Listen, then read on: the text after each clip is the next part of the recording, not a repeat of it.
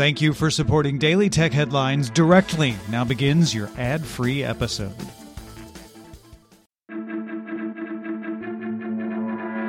These are the Daily Tech headlines for Monday, January 3rd, 2022. I'm Rich Stroffolino.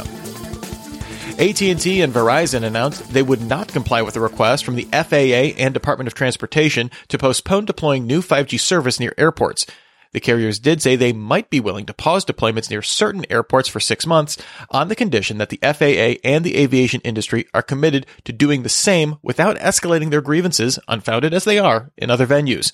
Airlines argue that 5G signals use frequencies that are close to altitude sensing radar altimeters, with the carrier saying power levels and the gap in frequencies are adequate to prevent interference. When 2022 rolled around, Microsoft Exchange servers were hit with a date check failure, resulting in messages getting stuck in transport queues. Microsoft issued mitigations for the bug, which require either a manual fix or for admins to apply an automated script. Depending on the number of emails in the transport queue, Microsoft warned it may take some time to send out all backlogged emails. With the sudden demand for local chip manufacturing facilities due to the ongoing semiconductor shortage, chip makers could face a growing labor shortage in the niche fields needed to operate these new facilities.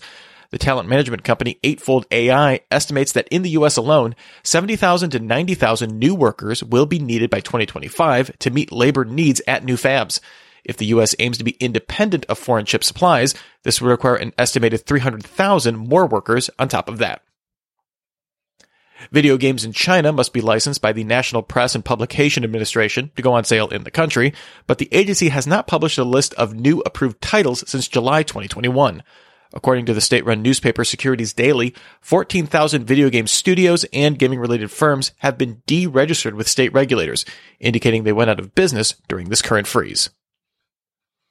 In a New Year's letter, Square Enix president Yosuke Matsuda said the company will ramp up our efforts to develop a business around blockchain games and may potentially issue its own tokens in the future.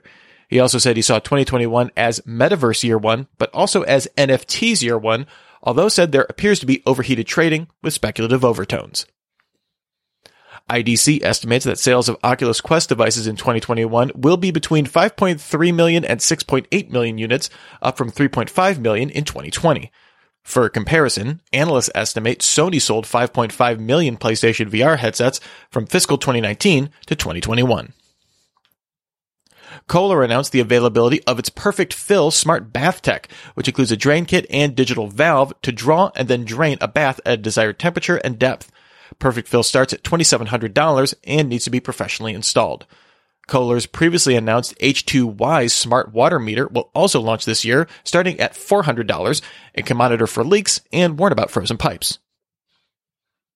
Samsung's 2022 Neo QLED TVs will offer 4K and 8K resolution with 144Hz inputs and 14-bit backlighting for more accuracy. Its 2022 micro LED lineup will now be bezel free with a 10% wider color range and available in a smaller 89 inch set. No word on pricing or availability. 2022 Samsung TVs will also include a new gaming hub, with select TVs getting support for Google Stadia and NVIDIA GeForce Now game streaming apps. The hub will also support HDMI connected consoles with pass through support for controllers.